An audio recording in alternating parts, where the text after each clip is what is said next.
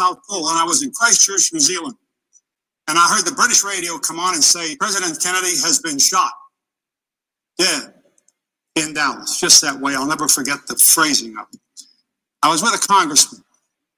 We had all been down. We went up the street, see what we could do to get some more news. And about two and a half, two to two and a half hours later, we found a man selling extras on the street. I bought the paper and I looked at it. At that time, I had been in Pentagon for nine years working on special operations. That means clandestine operations, military and the agency working together. I'm pretty familiar with this sort of thing. And on the front of that paper was a picture of the school book depository building where the alleged killer had been. And I looked at it, windows were open.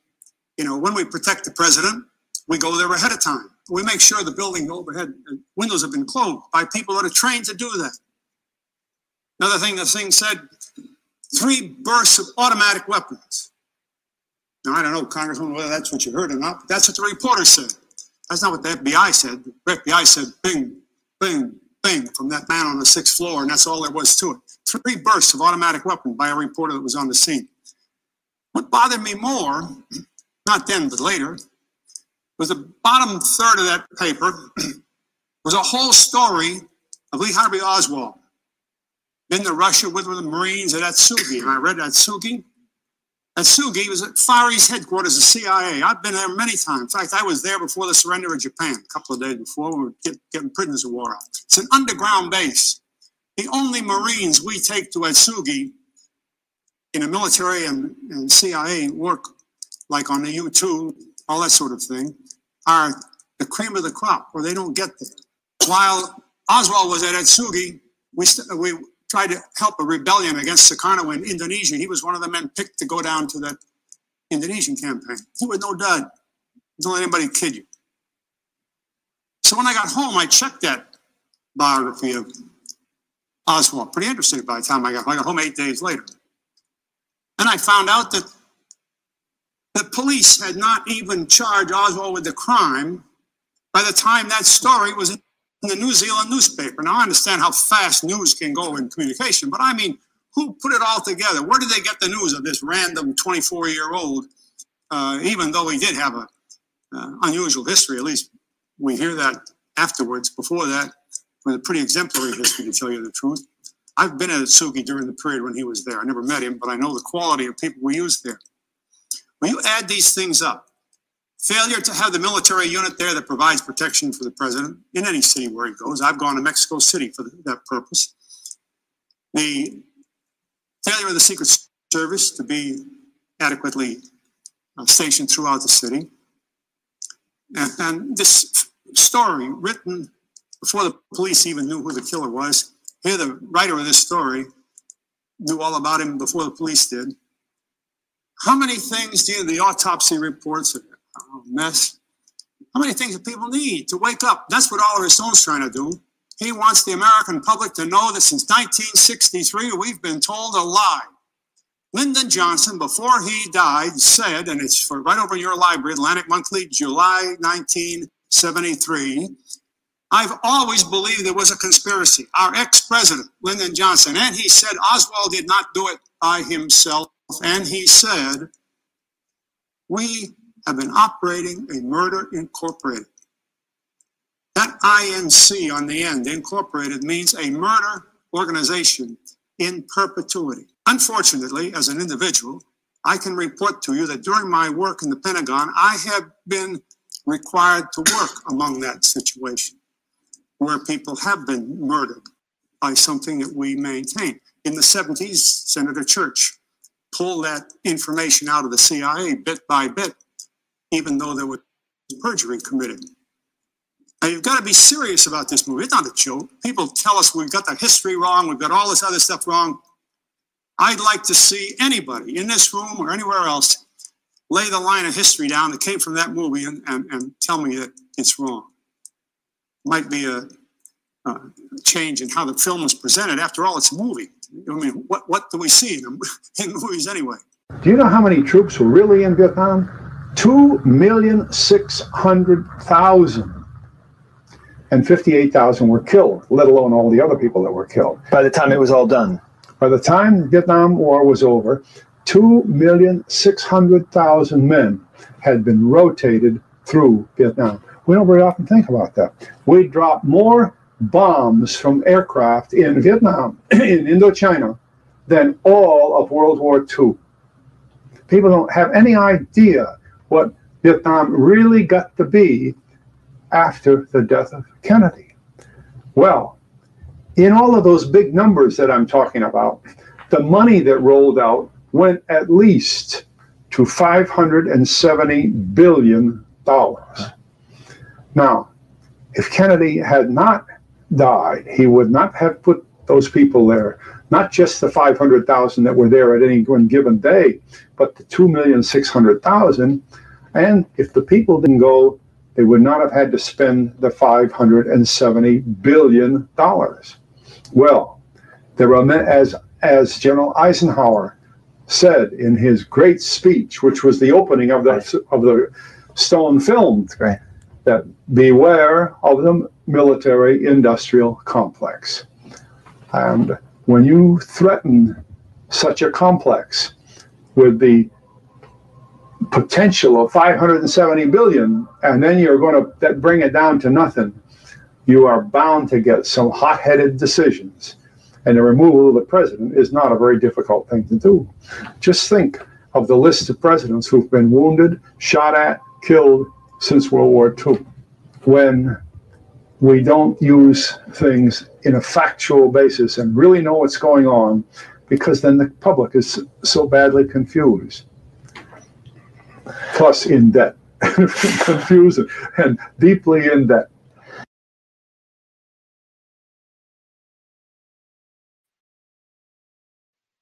Okay, you're watching Movie Night Extravaganza, our continuation of the This Is Revolution takeover. And of course, I somehow vacuumed in Deep State Kuba to join us for this conversation. I was always here, but now you You can know, see me.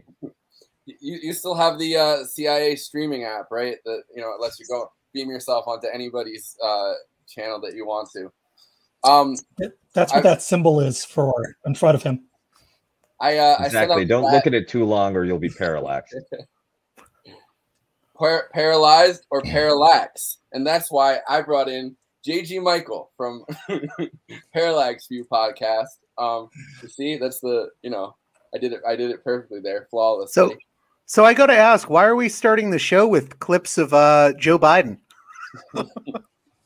It- he sounds like Biden. Like he really like. He, I don't know. That I think I think that like the comedy world suffers from not having someone that can do a, a good Biden impression.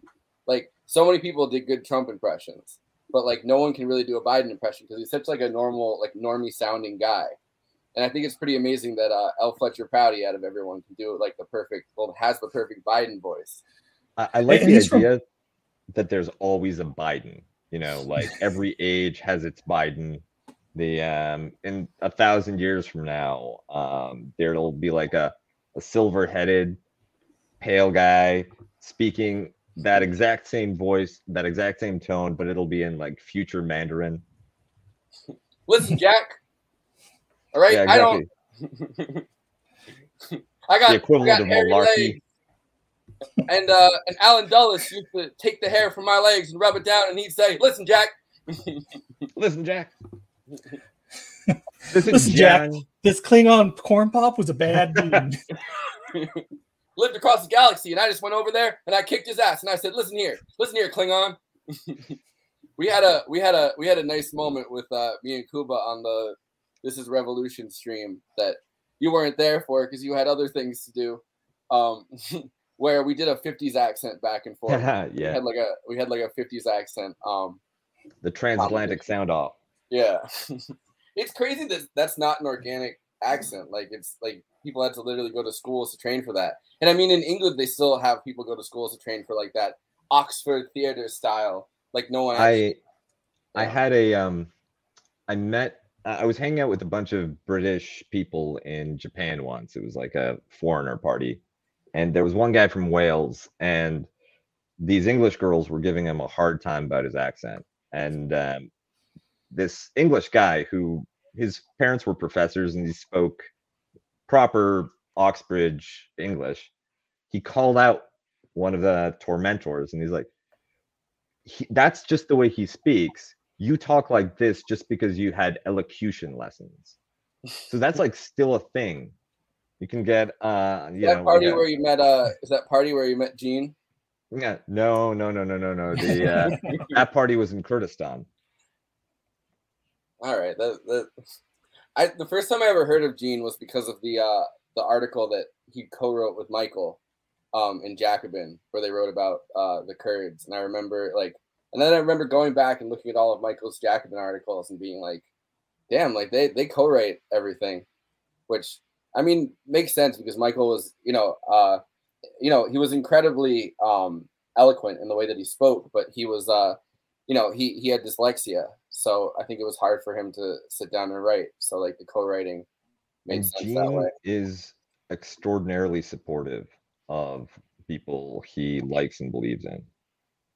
yeah. Yeah that's that's why i've gotten to host this is revolution for the first time. All right we're uh joined by jim G, uh DiEugenio, who has written several books on the jfk assassination including uh the jfk assassination and destiny betrayed and he is also the co-founder of citizens for truth about the kennedy assassination and the writer for oliver stone's new documentary jfk revisited how's it going All right. Um, I, I should tell you, I'm not getting very good sound. Okay. Um, all right. Is there a? Let me see. Let me see the audio levels and stuff. Um, sometimes there's mic settings that. No, it seems like it's good. Um, is there? Can you uh, turn up the volume on on your computer or anything? Press what? Just turn up the volume on your headphones or on your computer. Here. It'd Just be the volume's low.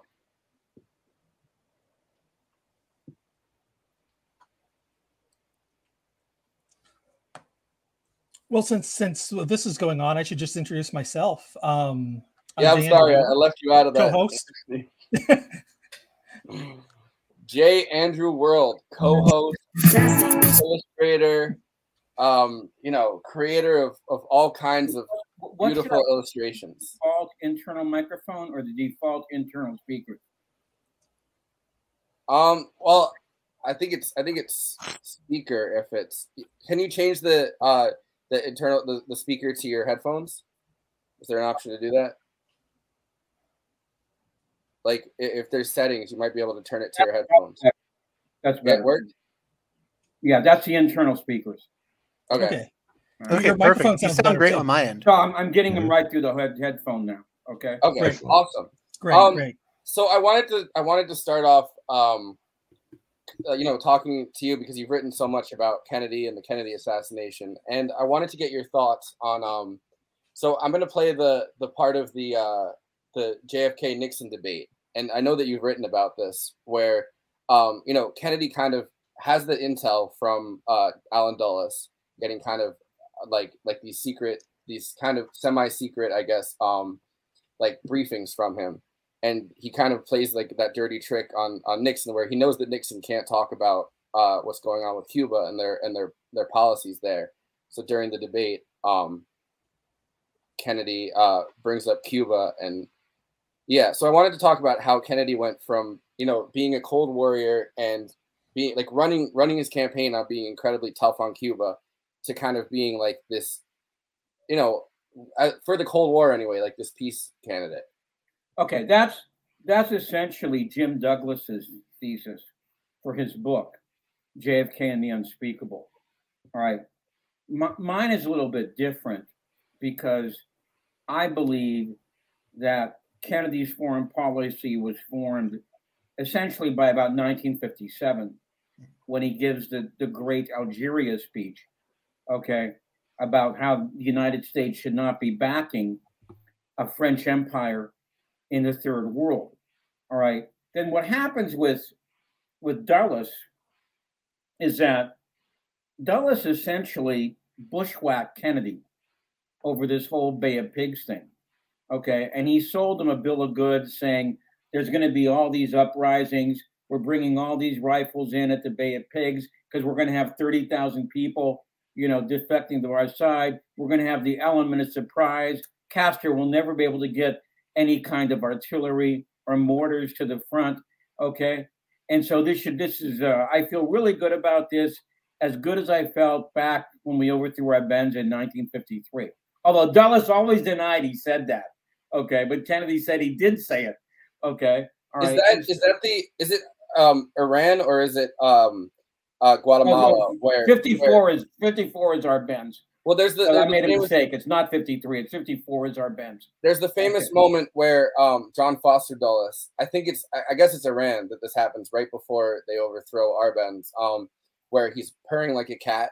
Kermit Roosevelt has that famous quote where literally he's looking at John Foster Dulles and he's vibrating like, and he realizes that he's essentially purring like a cat right after the first uh, CIA coup. Yeah, I, I've actually heard that story myself. Okay, you know, and and well, that's see, that's basically who those guys were. Okay, you know, they they were Wall Street lawyers, the Dulles brothers, you know, Sullivan and Cromwell, and that's the way they looked at the third world. All right, for their clients, you know, some of the biggest industrial clients in the world. So anyway, so Kennedy goes ahead and he approves this thing.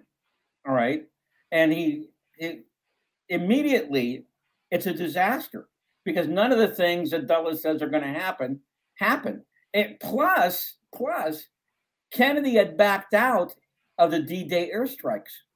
All right.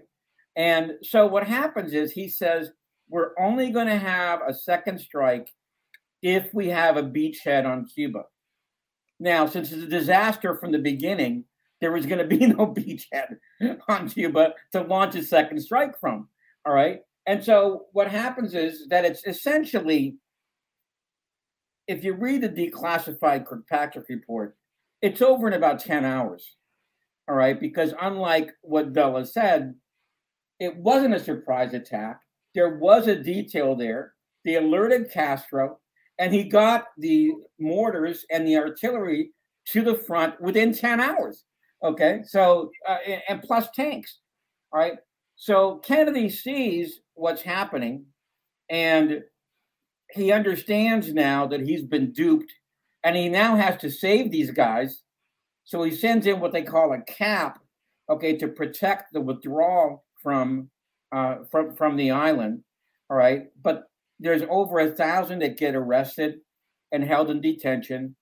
All right, and so well, it's so interesting what happens after this. I, I, find this story so compelling. Yeah, um, Kennedy, so, uh, Kennedy put his brother on the White House panel to, and because he, he wanted him to go after Allen Dulles.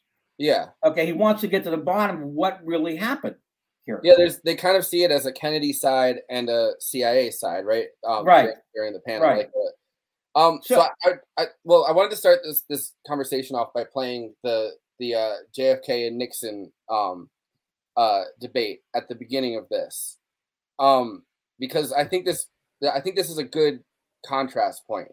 Um, during Kennedy's campaign, he goes to the right of Nixon on uh, on Cuba. He goes to the right of Nixon on the Soviet Union, and I thought it would be interesting to uh, watch that because as much as you can like hear it or read it in in books, it's like incredibly striking to watch the actual uh, clip take place.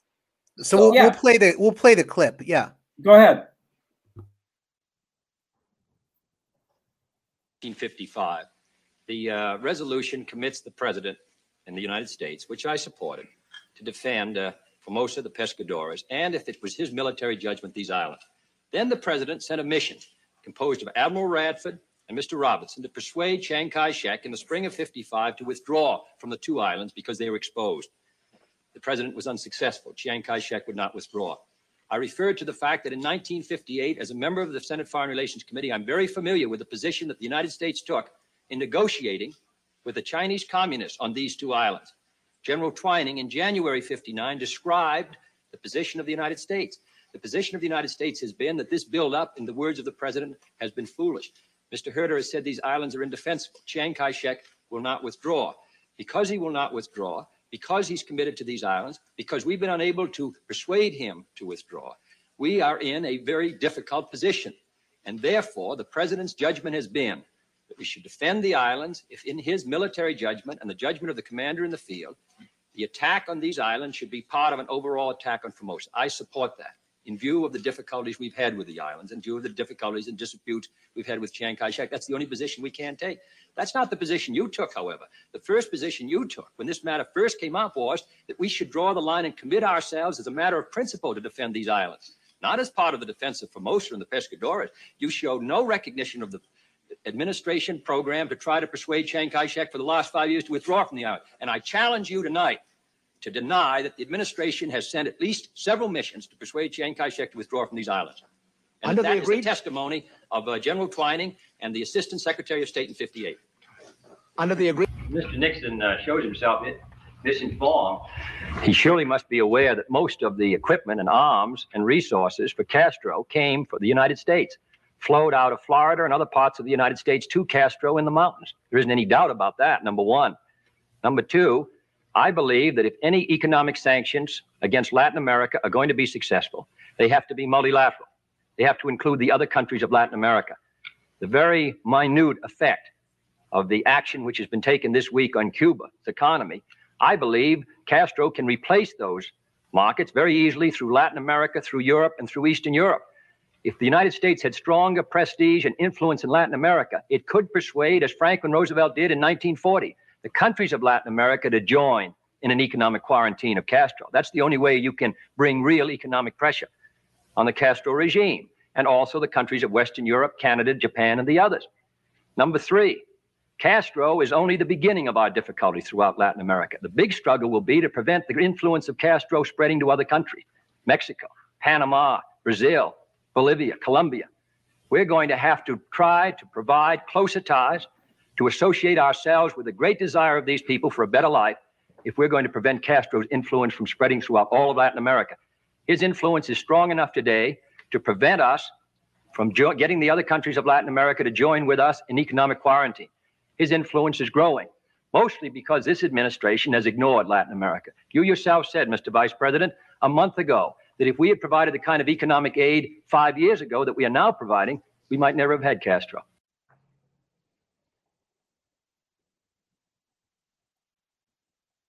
Do you want, you want me to comment Panama. on that? Do you want me to comment on that? Um, yeah, for sure. Okay.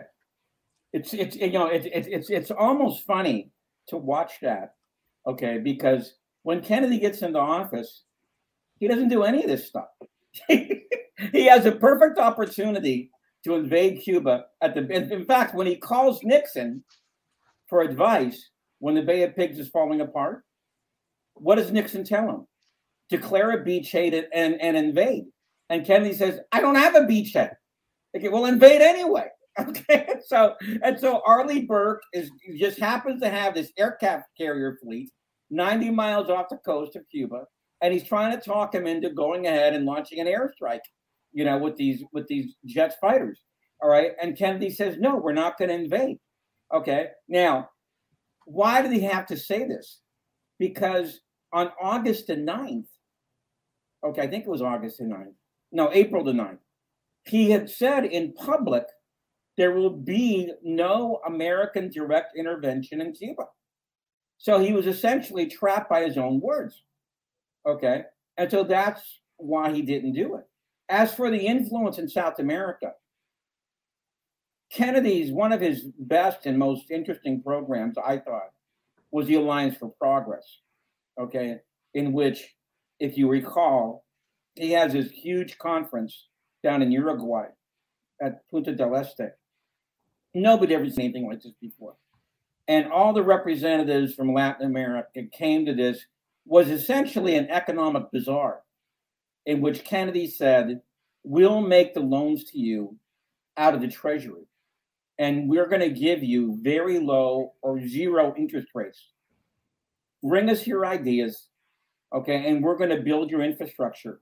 And we're going to try and build a working class or a middle class, you know, with the money. Except Kennedy didn't realize he was thinking 20 billion.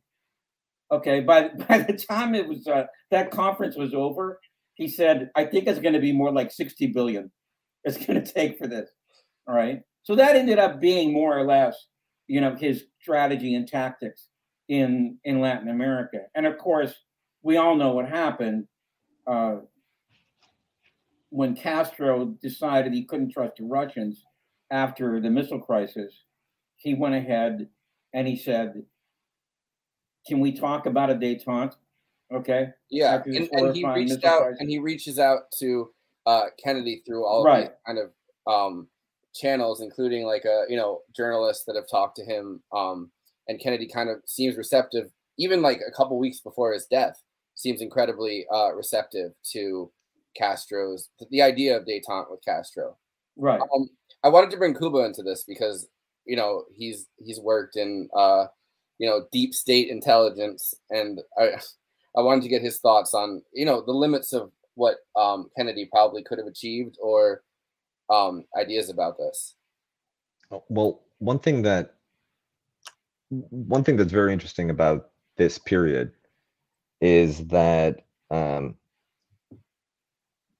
right now we take the American deep state, the um, constellation of intelligence agencies, a large permanent Pentagon with uh, close to a trillion dollar budget, um, secret surveillance programs.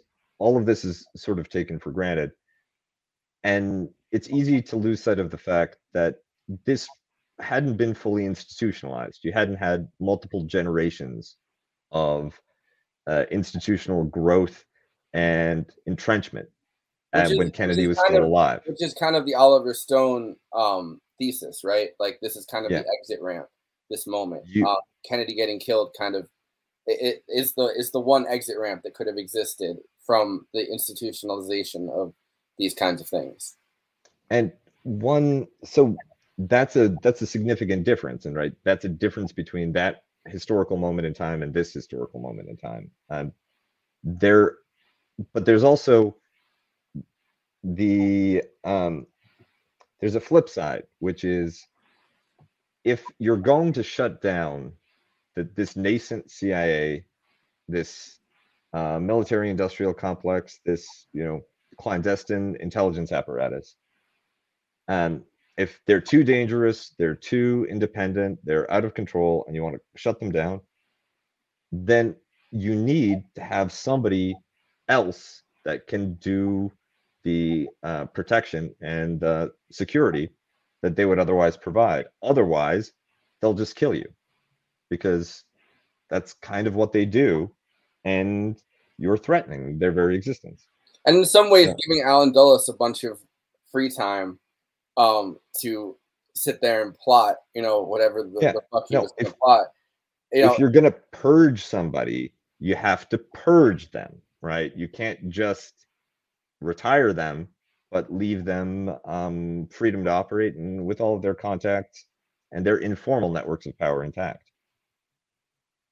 yeah, And the um, the difference between now and then, like I think one salient difference is that in back then it was the Dulles brothers and um, certain clandestine operators in different parts of the world that were um, you know loosely connected with one or two nodes between them um, and they had a kind of invisibility from the rest of the government now that community is has multiplied and is entrenched everywhere so um, you have SOCOM, you have an actual U.S.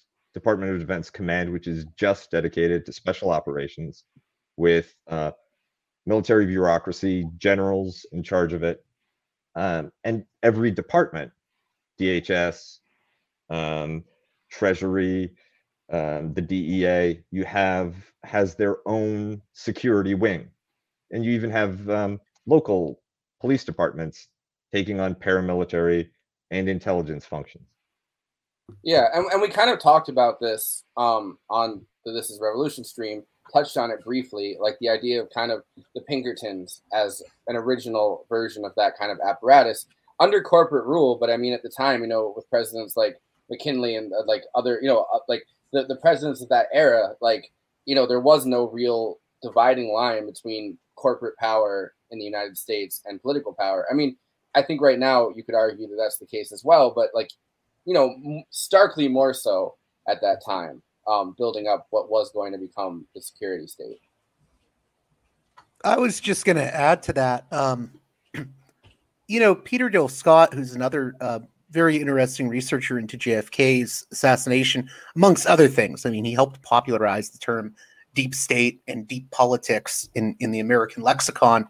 Um, he's often talked about, you know, things like the underworld and the overworlds of power. And I've always found that an interesting metaphor. Uh, I think we have a really revolving door system between uh, the sort of private world of, you know, military contractors and whatnot, and uh, you know the public sector, uh, the the government agencies, and I think we see that now in, in ways more than we did uh, when Kennedy was in office, and I think we've sort of reached the uh, the apex of that sort of system in a lot of ways.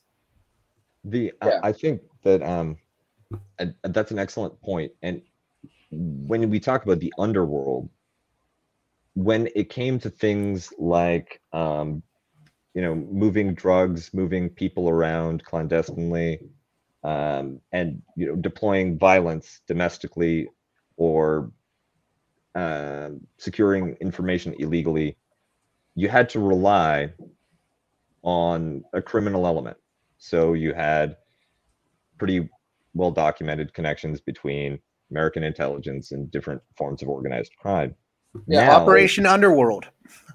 And now, Operation Mongoose, the you know the the removal of Castro, um, that Robert Kennedy fully embraced uh, at the time of its inception. And I mean, in World War II, Lucky Luciano uh, became an anti-fascist hero by reconstituting the Sicilian uh, mafia as uh, as a means of destabilizing fascist Italy.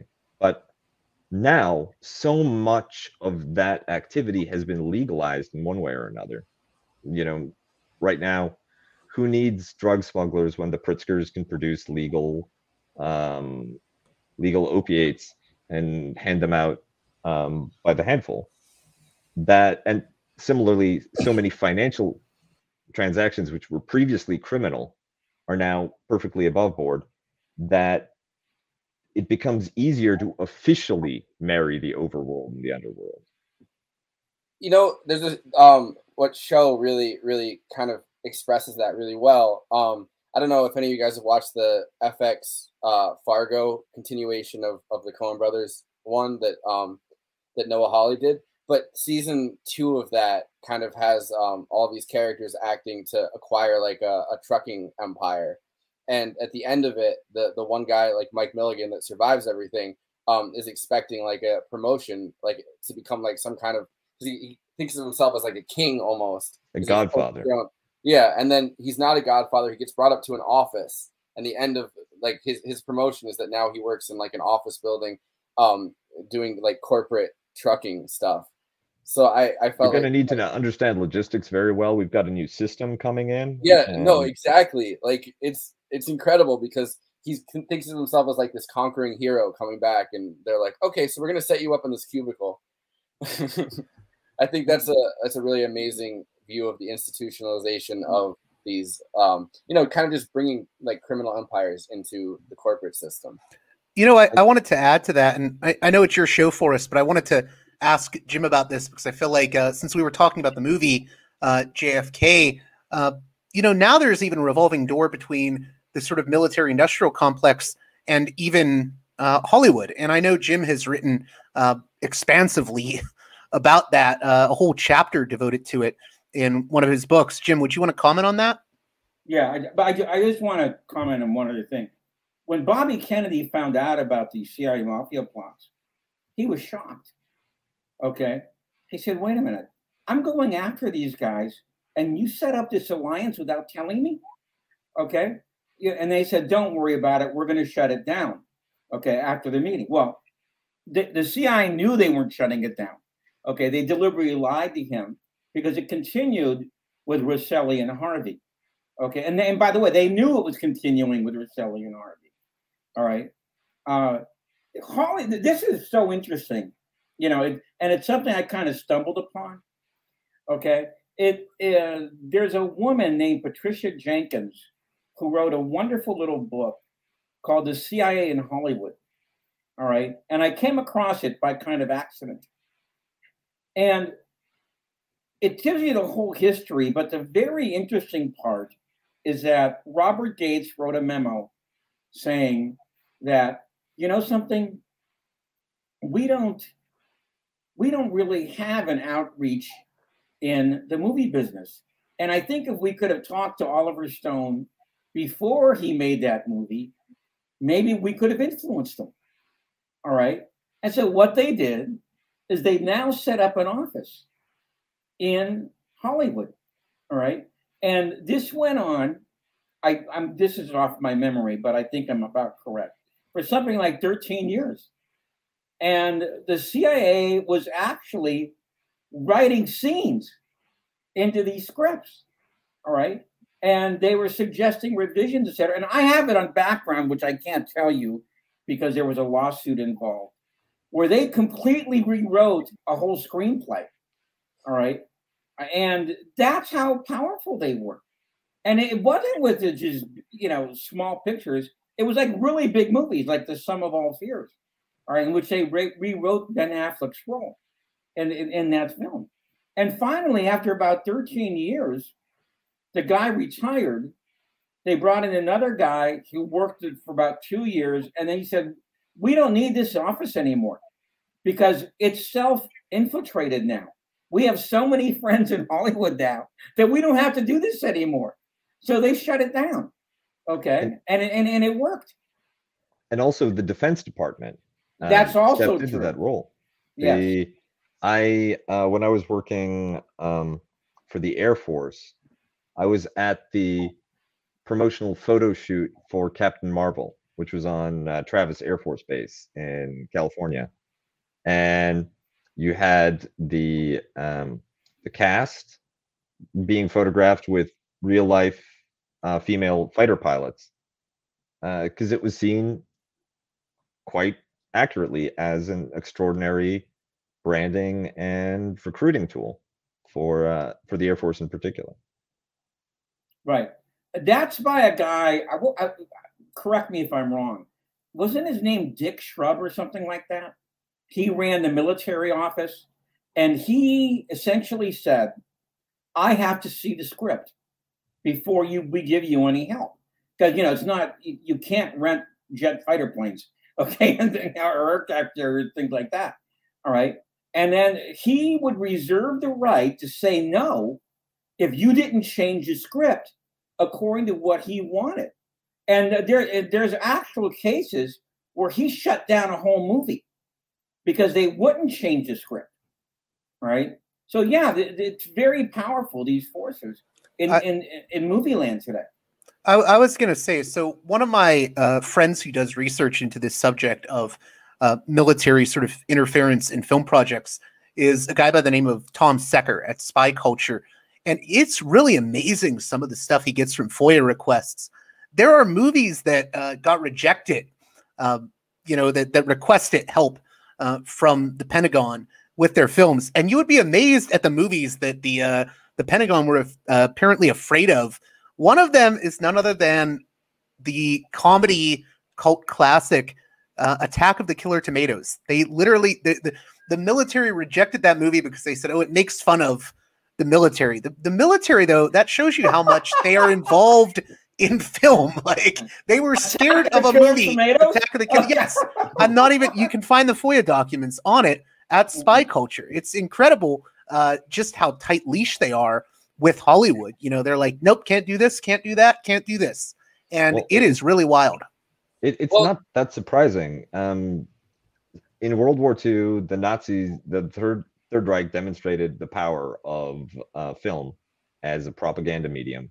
Uh, the Soviets, uh, especially in the early period, um, were also very good at it.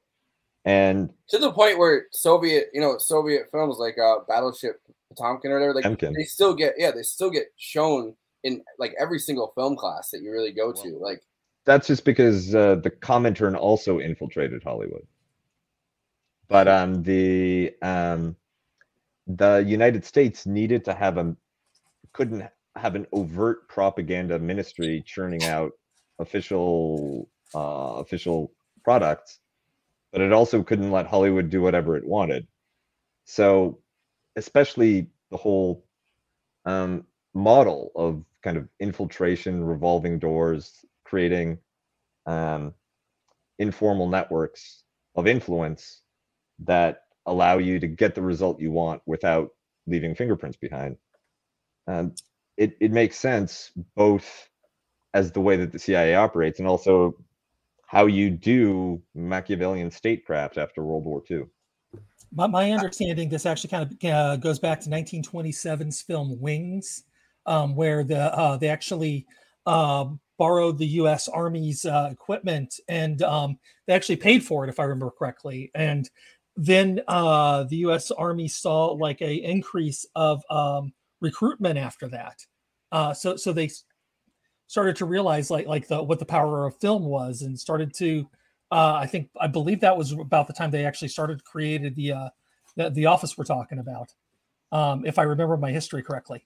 And there's it's really well documented that right now, like as Kuba said, like the Defense Department has offices within Hollywood that still exist. That um like the Marvel movies obviously have like a military uh, coordinator that that tries to you know make their movies more realistic and pretty much anything that needs to get um, produced. At one point, Common Dreams, um, which is you know a pretty you know a pretty good publication that's like left liberal, um, did a expose on the fact that um, Seth Rogen and James Franco did that uh, the interview. The interview, yeah, the one Yeah, about uh, North Korea. Yeah, yeah, yeah. Yeah, so they had a guy who was a former Obama administration um like foreign policy advisor that joined their script writing group, like kind of got pushed in by the studio and was like workshopping all of these scenarios like how would you actually kill Kim Jong Un, but he was like a he was like a defense he was like a defense contractor that had been like planted within their screenwriting group to like workshop these things to like piss off the North Koreans in, in the best way, like or in the you know like in the easiest way possible. And like so, thinking about how even their kind of like dumb stoner comedy um, routines are infiltrated like insidiously by the Defense Department is pretty crazy.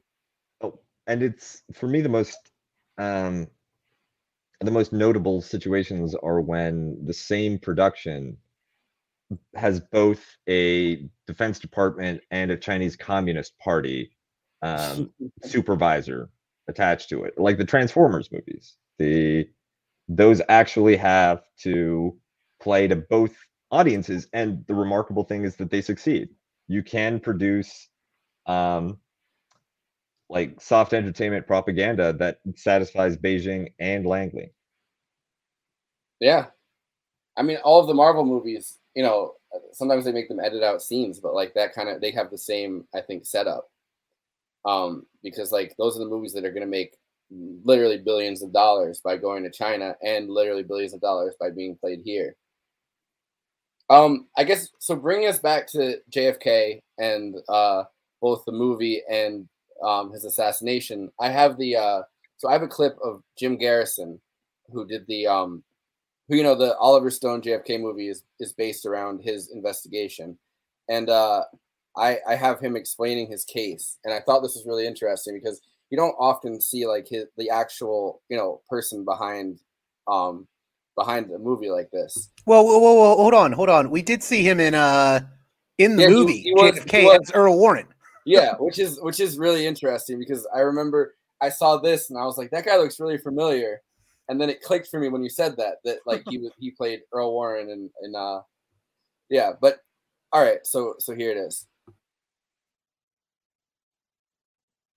coincidence, however, uh, rather than a something more solid like somebody who'll swear they've been seen together. Any one of these, uh, uh, actually, this is what you call circumstantial evidence, and your question is, is certainly a good question to ask, but the answer is that circumstantial evidence is actually, uh, uh, to, to, to, to uh, man that's practiced law, circumstantial evidence is actually more binding and harder to get away from than, than witness evidence, because sometimes the eyes can be mistaken. Uh, you say, is this coincidence? Any one of these factors of correlation could be coincidence. But but the steady accumulation of them is not. To sum it up, is it, it is impossible that they did not know each other. How wide is a conspiracy? It is finite in the sense that it has limits. It is not a, such a huge thing that it is unsolvable. On the other hand, it is considerably uh, wider, I think, than the average person might have assumed. Uh, the best way to describe the conspiracy, and uh, I guess I'll have to be blunt about it, come to this, the major, the major factor in the conspiracy which made it work was the use of, of Minutemen. How many Minutemen, Mr. Garrison, are involved as far as you know? Well, I, I can't possibly speculate on that without hurting hurting uh, opposition, except to say that uh, there were uh, uh Minutemen in, in, the, in, the, Dallas area and, and some in, in the in Louisiana that uh, that coordinated on these, this this operation as individuals and it was uh, extremely well financed. There were individuals in the Dallas Police Department, uh, like a grapevine coming down the side of the building, which had relationships with each other and also relationships with the individuals who killed the president, who killed uh, Tippit, and who killed Oswald. And this structure is what allowed it to occur so effectively because it was a pre-existing secret structure of individuals who had trained with arms who were militantly opposed to what President Kennedy was doing. This was the ambush that the president was in. He was shot from at least three different directions, which is perfectly obvious from the medical testimony, although the the final conclusive evidence has been concealed, naturally, the autopsy photographs. But he was shot from at least three different directions in the ambush, and there was no way for him to have survived. Well, you maintain that Oswald did not fire a shot that day why, if Oswald was part of the plot, didn't he fire too? Well, first of all, Oswald was not part of the plot. Uh, secondly, he did not fire a shot at anyone, not only on that day, he never fired a shot in the uh, preceding year or in the preceding two years or since he got out of the Marines, as far as anyone knows. A number of the indiv- individuals who, who accomplished the shooting uh, were previously connected with the Central Intelligence Agency. Many of them connected uh, in their training in Florida. And uh, uh, those are some of the individuals whose names we have, and I judge by now they they know we have have their names. Uh, the the the thing which seemed to have bothered the United States and, and caused a major world power to participate in uh, in such a lowly fraud such, such an indescribably low fraud was the fear that uh, the reputation of the United States or the Central Intelligence Agency would somehow be damaged when it came out that former CIA employees were involved in the assassination and that individuals uh, with control over Oswald, CIA employees, were involved and that Oswald was working for the CIA. So the United States government participated in one of the greatest lies in history in order to save its face. So yeah, I think one of the most interesting um, things in, in that video is kind of the use of like, I, I guess what we call now like concern trolling, like basically making sure that like like oh how many shooters were there, like who was involved, like using facts, kind of um, exact facts to kind of bludgeon one of these theories down when not all of the information can really be either put out there because of their court case or not all of the information can necessarily be known. It doesn't really matter who um who killed kennedy as in you know pulled the trigger. It matters more as oliver stone puts it like you know um the why. Like the why gets like the the exact facts kind of um you know distract us from the why and you can see within that within that interview because that the the same interviewer interviews uh, Jim Garrison, but also interviews Clay Shaw and lets him do like an incredibly sympathetic um, in the same special, I believe, like an incredibly sympathetic. Um, oh, I could couldn't have done this, and like doesn't question him on the details. just softballs him entirely, right? Yeah. So is, isn't that the one where he asks him, "Have you ever been associated with the CIA?" Yeah, and he says, "Oh no." Have you ever worked for the CIA? Oh no. Yeah, and I and I have and I have that to play in a little bit. Um, I have that that clip. That's the last one I, I wanted to play. Um, Shaw was a great liar. You know, Well, he doesn't just say he doesn't just say, "Oh, like I would never, I wasn't associated with the with the CIA." He says, "I'm a New Deal liberal. Like I'm I'm the Roosevelt type of liberal, and I respect I respected Kennedy tremendously. He's a man with, and I think Tommy Lee Jones is a really great uh, way of playing him when he's like he has panache, which isn't what the actual Clay Shaw says, but um, I voted know- for Obama twice. yeah, exactly. No, like I would have voted for Obama a third time if I could have. Like that. Yeah. That's a that. It's like a perfect rendition of that. But then at the other side, um, someone like uh, Jim Garrison, who really is crusading for the truth, gets this kind of um intensive concern trolling. Uh, to use like you know the term that we would use now, where it's like, oh, all right, well then who was involved? Um, it's like you know exactly what are their names? How many shooters were there? Like these incredibly detailed questions that maybe he's not going to be in a position to answer and the and you know not asking the question to actually investigate the truth but to make him seem uncredible Well, And, see, the uh, thing is, uh, when when when Garrison said stuff like that back in 1967, I mean, that was going over the heads of so many people who just didn't know what the heck he was talking about, you know. And and to try and make something like that saleable, and I believe I'm not sure, but I think that guy's from the BBC, and that interview I think was in April or May of of 1967 before the Playboy interview. I think the Playboy interview didn't come out until October of that year, in which he was allowed to really, you know, talk freely, et cetera, and make himself understandable. You know, but something like this at that point in time, I mean, Josiah Thompson was still counting bullets in Dealey Plaza. All right. And Garrison is talking about who was actually killing Kennedy and why, you know? So, yeah, there's that, that famous uh i think it's cbs interview that he talks about in on the trail of the assassins where they finally track him down um you know in, in new orleans they talk to him they let him talk for like he gives like the six minute explanation of the case why he believes that you know um oswald wasn't the killer why you know he believes that there was a conspiracy he gives them this really eloquent rendition and then cbs only includes 30 seconds of his explanation You know something? It's even worse than that. It's even worse than that. They sent one guy to interview him, the first guy, all right? And they looked at his interview and he said, You're making him look too good. We got to send somebody else in there.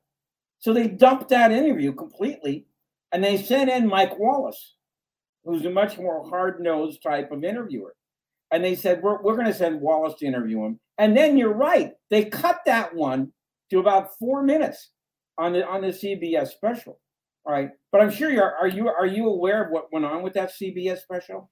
You Well, it was a it was a four hour special, right? And they were telling some of the people involved in it that like they were gonna get their sentences reduced. They were telling people that like because they interviewed like people that Jim Garrison had put away. Well, well, they- okay. Be, the, I got the story from a guy who worked from CBS, and he stole documents out of CBS. All right, which he couldn't reveal, and and so after he passed away, okay, they fell into my possession. All right, what happened on that is that the lower level guys like Daniel Schorr, they wanted to, and Les Mitchell, they wanted to do a real investigation of the Kennedy case. They said, you know, instead of these stupid experiments by the FBI, why don't we really do real experiments? Why don't we do a real investigation? And and if you can believe it, they actually suggested let's put the Warren Commission on trial. All right, let's make them defend their case. All right, and so when this got up to the top level of Stanton and Paley, all right, they essentially said nope. They they sent Midgley and another guy out to California. They talked to two high level of CBS attorneys and said, what you should do is put the critics on trial. All right. And so this, of course, sent the message. Then they bribed Midgley. They gave Midgley the top editing, the top editor job at C, at the CBS Nightly News, and they got in contact with the White House and they made his wife uh, the, in the Bureau of Consumer Affairs, his fiance. She got that job. And so Midgley now went along with this new script, okay, that we're going to put the critics on trial. And nobody would have ever known this. Nobody would have ever known this, you know, unless Roger, the late Roger Feinman, stole those documents. He knew he was going to get fired because he was writing memos to the upper level saying, look, we're breaking all of our rules on this show. You know, we got John McCloy as our secret consultant, and you're not going to tell the public that John McCloy is your secret consultant. All right. And so he knew he was going to get fired. So he stayed night after night and stole these documents out of CBS and got them. Really, and that's how we got the whole story about how that show, how a bureaucracy can really, you know, what, what, what's that great line that I think Upton Sinclair said? It's very hard to make a guy understand a concept if his paycheck depends on him not understanding it. that, that's what this was. Okay. yeah. No, and it's and it's really wild. They, I mean, just for that special, they like interviewed a lot of people that uh, Garrison had put away, which is if, if you're going like on, on any and then said, you know, oh well, Garrison bribed us to say that, you know, like this or that. But if you're going to interview people that are in that are in a prison uh, about a DA, like the worst thing you could possibly do is interview the people that they put away that probably have, you know, a, a grudge against them for that. Well, that that was the big thing uh, the media went after Garrison for, and, and this comes up in uh, the movie Oliver Stone's JFK, and I don't know if if Jim can comment on on it, but uh, one of the the big accusations is that it was all driven by uh, you know Jim Garrison being homophobic, and you know that that's always been the smear against Garrison. no, this is this is so ridiculous. You know, uh, get the, the the whole idea of this, okay, is is is is just utterly ridiculous because I've been through all of Garrison's files. Okay, I, I actually had them way back in the 1990s.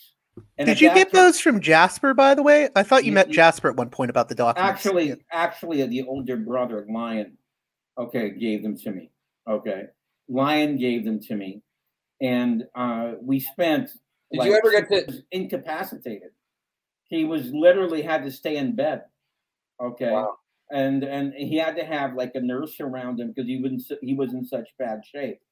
All right, but I had all of his files at that time, and there's nothing in there about any of this. And in fact, you know, he did not even bring up the fact that Clay Shaw was a homosexual during the entire trial, which of course would have helped him because it would help establish relationship between him and Ferrie. But he never brought it up at all.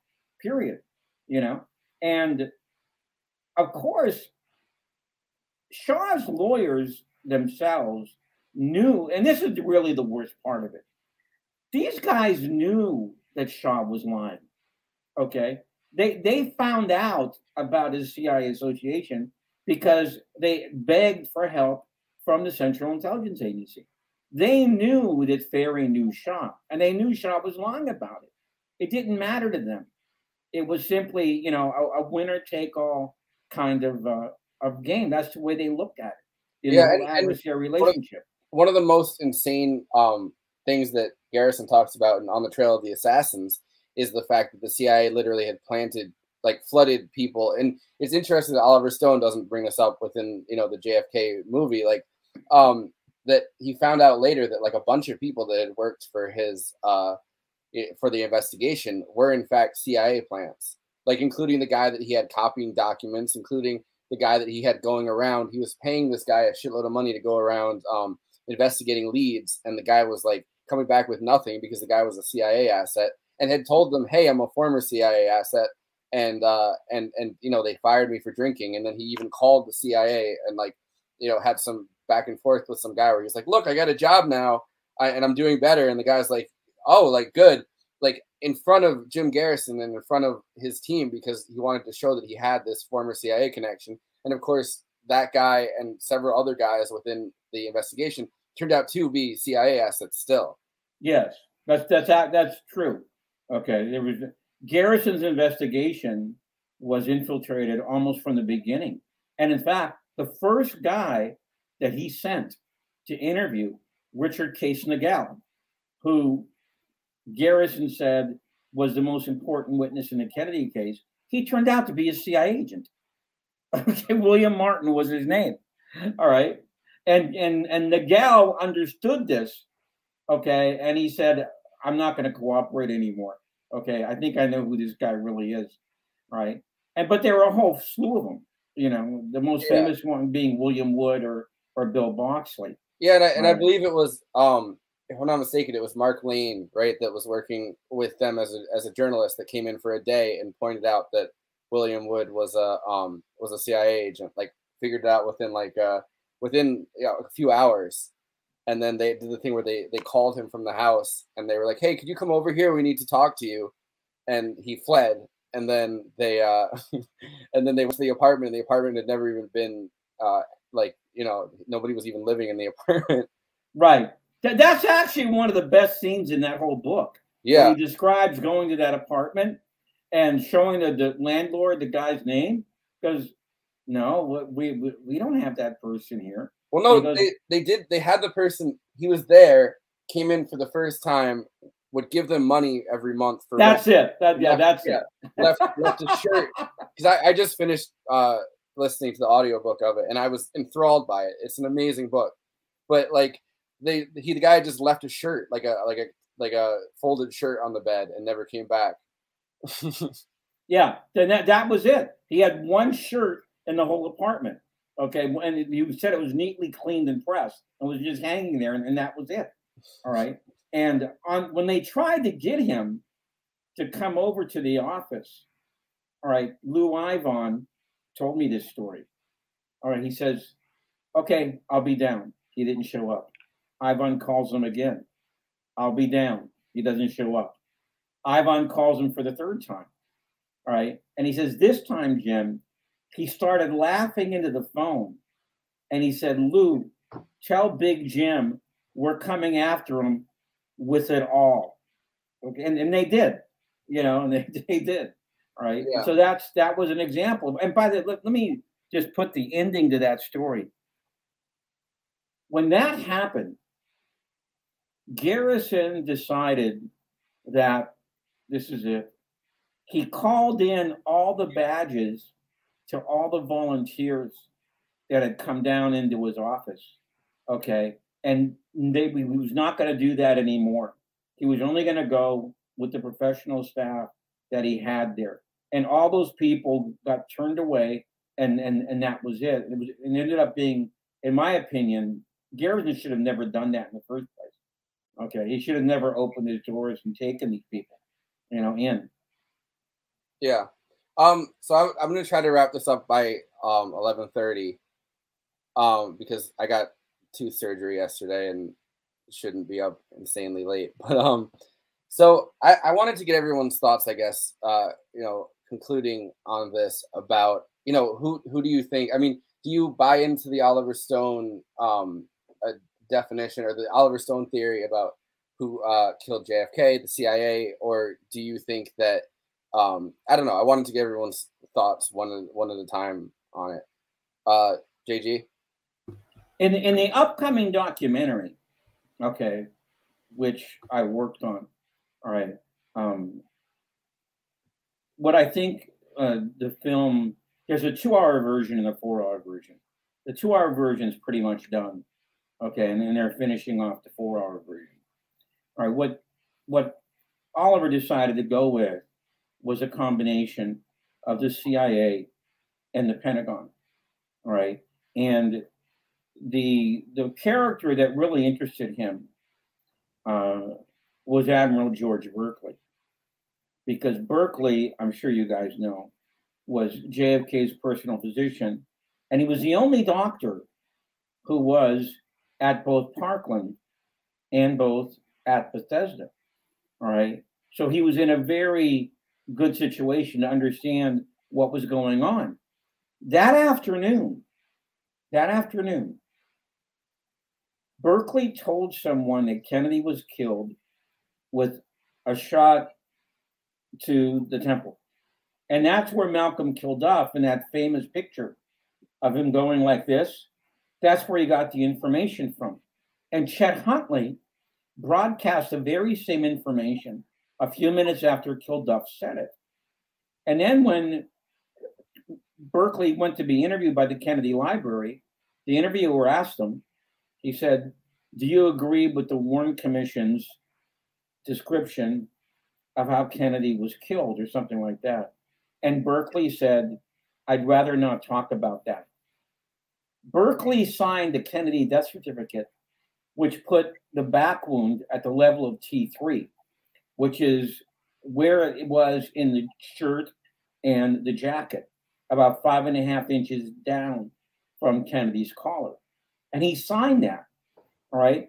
Also, the face sheet that I think Boswell put together, if you remember, that shows the back wound at about five and a half or six inches down from the collar. The copy in the Warren Commission does not have Burkley's signature on it. They erased it. But Burkley's signature is on the original. So he had to have known something was really wrong, you know, with this with this whole cover up about Kennedy's assassination. So that's one of the characters that we concentrated on in this uh, in this version. Also, if you're running out of time, let me just mention there's one other guy that we decided to explore, a guy named Robert Knudsen, okay, who's an utterly fascinating character that very few people know about, but who probably took a separate set of autopsy photos that night. Okay, uh, Kuba. So who do I think did it? I mean, Um, you know, what what organizations do you think did it, or what you know? Do you buy into Oliver Stone's theory in the at least in JFK? Um, all I know is that a lone gunman theory is highly implausible, and there had to have been some kind of collusion within the security apparatus. Um, I don't know the exact constellation of who was in on it and who wasn't, but um, I'm I'm certainly persuaded that there's uh, more to it than um, than a lone disgruntled, um, you know, proto incel taking a couple of pot shots from um, upper story window. Who didn't And- really seem disgruntled? I mean, in any of the, you know, like like he publicly proclaimed that he was a patsy. Like there, there's no record of um, Oswald ever really saying anything negative about Kennedy. Hmm. But Al- al- also, pub- also, the CIA proto published his incel Marina DMs Oswald, man. and he was pretty uh, pretty angry in those. Like you should have seen his uh, Discord profile. he he wrote on Reddit. He had all these Reddit posts. You know, Mhm. Lee, I'm gonna kill Harvey JFK uh, just for the the thing, though- The insane thing, though, is I think that if the CIA or, or the deep state wanted to create something like this now, the, the trail that they would have to leave wouldn't be with an actual person going around. You can now actually leave like a, a internet trail where they could be like, oh well, we found his, you know, he was on Reddit, he was on like that is actually kind of insane that you like you don't even have to have like a fake Oswald because there was like you know three possible like agent Oswald that didn't even look like him. And if you think about it, the only thing that limits the ability to do that is the existence of another um, adversarial agency that could checkmate you, right? That Yeah. could prove that you faked it. Yeah. And You, you know there were two other patsies, don't you? One in One. Tampa and one in Chicago. Okay. Thomas Arthur Vallee was the one in Chicago. That plot was planned for, I think, November the 2nd. And Gilberto Lopez was the one in Tampa. That plot was planned for November the 18th. We talk about them in the film. All right. So What, I, didn't I one look of, at um, it this way. I look at it this way. There was no way Kennedy was getting out of 1963. Yeah. Okay. I, I was going to say real quick, Jim. Wasn't there one of his? I think it was Abraham Bolden was one of uh, JFK's Secret Service guys who talked about these other plots. Right. Yeah. Yeah, Abraham Bolden first- actually tried to black- squeal. Go go ahead. No, he was the first black Secret Service agent that ever um, watched over Right. a president too, and was institutionalized because of because of the fact that he was, you know, talking about like he because of the fact that he even offered to testify in front of the Warren Commission. Yeah, they were able to just throw him into an institution. He wanted to squeal about the Chicago plot. because he knew it had been covered up. Okay. And so what happened is when they heard he was doing this, they framed him. Okay. So he would be in jail at during the time of the Warren Commission. All right. But Bolden knew what was going on, okay, with the whole Chicago plot. You know, which by the way, what's so interesting about the Chicago plot is it's so close to what happened in Dallas. So in other words, if it wouldn't have been covered up because it was you had these uh, you know these snipers coming in, staying in, in an apartment building. You had this high building. Uh, I think this one was on the third story. You had this ex-marine, okay, who had been at a base in Japan. Okay, the profile fits Oswald. So in other words, if that wouldn't have been hushed up, they would have probably been able to prevent the the, the way the plot went down in Dallas. Yeah. Um, JG. So, okay, so with with me and the assassination, I'm a bit odd because I think most people are interested on what happened on November 22nd or November, yeah, uh, on the day of the assassination. And for me, I've always been more interested in the writings of, say, a Peter Dale Scott who wrote Deep Politics and JFK. I'm very interested in the things that went on. I'll never be on your show again. well, I you, you have to admit I I love uh I love well I I love uh that one book um and I, I you can correct me if I'm wrong Jim but um John Newman's book JFK in Vietnam that's a book that has fascinated me for a long time. The and I, I think it's 17 version. Right right. Well I, I think uh I I was talking about this before. That's influenced did that influence Oliver Stone's movie at all? Well no he, uh, Oliver hired him. Right. Oliver hired John to be a, a main consultant on, and he actually wrote some of the scenes about getting out of Vietnam. And he actually has a bit part in the movie. Mm-hmm. He got a SAG card to play a bit part in the movie. That's how much uh, uh, Oliver relied upon him.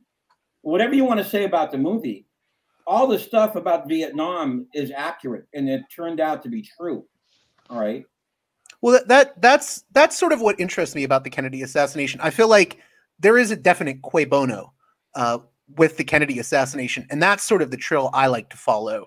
Um, in regards to the movie itself, I just wanted to state, you know, to me the movie is really interesting. I've always, you guys know, I've always been a big fan of horror movies. There is like an element of of the horrific in Oliver Stone's JFK. I really love the beginning with uh, Sally Kirkland as the Rose Cherami character, who is saying, you know, they're going to kill the president. Uh, it's a really it, it, has some really chilling moments you know that the joe pesci breakdown scene and i think it's a great film. And i think it does raise very legitimate questions about the kennedy assassination and what we've been told about it. Yeah definitely. Um andy sorry you haven't gotten to talk as much as no that's okay. Um I, I just want to make sure i tell the story before we finish this real quickly. Um first time i saw jfk was my freshman year in high school where we watched it in my history class um, it's not as good I, as Pascal's Pascal's uh, explanation about going to the theater and watching it when it first. yeah, no, but like like it was dragged out over weeks because we were watching it like a uh, right before a break. Um, uh, I don't even remember much about the uh, whys, but I also remember um, uh, going to uh, Dallas because because I didn't live that far from from downtown Dallas and going to where uh, Oswald supposedly was and um, you know, they have like a little museum thing there. So I got to see that. And it was like right across the street from where they filmed part of Logan's Run. So it's kind of surreal if you actually go there today uh, and, and, you're a bit of a movie buff. So it's like JFK meets Logan's Run for a moment there. Um, and uh, but anyways, um, who who killed JFK? Well, obviously, uh, just like the Rolling Stones said, it was you and me. Yeah, we thought, killed the Kennedys. I, I those. All right. Well, I'm gonna wrap this up because uh, my tooth is starting to throb. Um, I got my, my my first tooth that I've ever gotten pulled pulled yesterday, and then was like, oh god, I hope that I'm able to do these streams today because I was really looking forward to it. Thank God I am. I was. I did. um, well done. All right. Um, Jim, will you come back soon and, and, and talk about more of the stuff on a on a stream? Um, I want to get more into depth. Sure. It. Sure. If, um, I, I don't think I'll. I'm going to be really busy probably in October. Okay. Okay, but I can. But if you want to do it and sometime this month, I can probably do it. Yeah. Well, we're talking about Platoon uh, on the on September 28th, I think. If you wanted to come for that, um, September the 28th. Is yeah, that what you said? yeah. That's my birthday. All right. Well, I'm sorry. Then, then, then- Hey, J- Jim, real quick too. Uh, is is there any word on when uh, JFK Revisited Through the Looking Glass will be coming out, or uh, I mean, is that still a ways off? No, it's it's it's it's it's still uh, up at kind of a well. It's sold in Scandinavia. It's sold in France. It's sold in Germany. Sold in Spain. Sold in Italy. Sh- sold in Germany. Sold in Australia and New Zealand. And it's being sell. It's going to sell in England probably this month. But I can't tell you about the United States. Okay. all right. So get a Well- VPN. Thanks, thanks everyone for coming on. Um, just gonna say, left is So back. if you want me to come on on my birthday, uh, we're gonna have to pre-tape it. There, there's Yeah. gonna have to be a cake. Yeah. There's gonna have to be like. No, we'll, we'll figure out. We'll balloons. figure out a different. We'll figure out a different day in, in September. Okay. Um, I, I I'm gonna do. So I'm having the left flank bets on, and we're gonna do top three. Um, top three war movie like anti-war movies: Platoon, Full Metal Jacket, Apocalypse Now. We're gonna get through all of those on the 28th, which is something I'm really excited for. Um, so yeah, so I'm just gonna say left is best.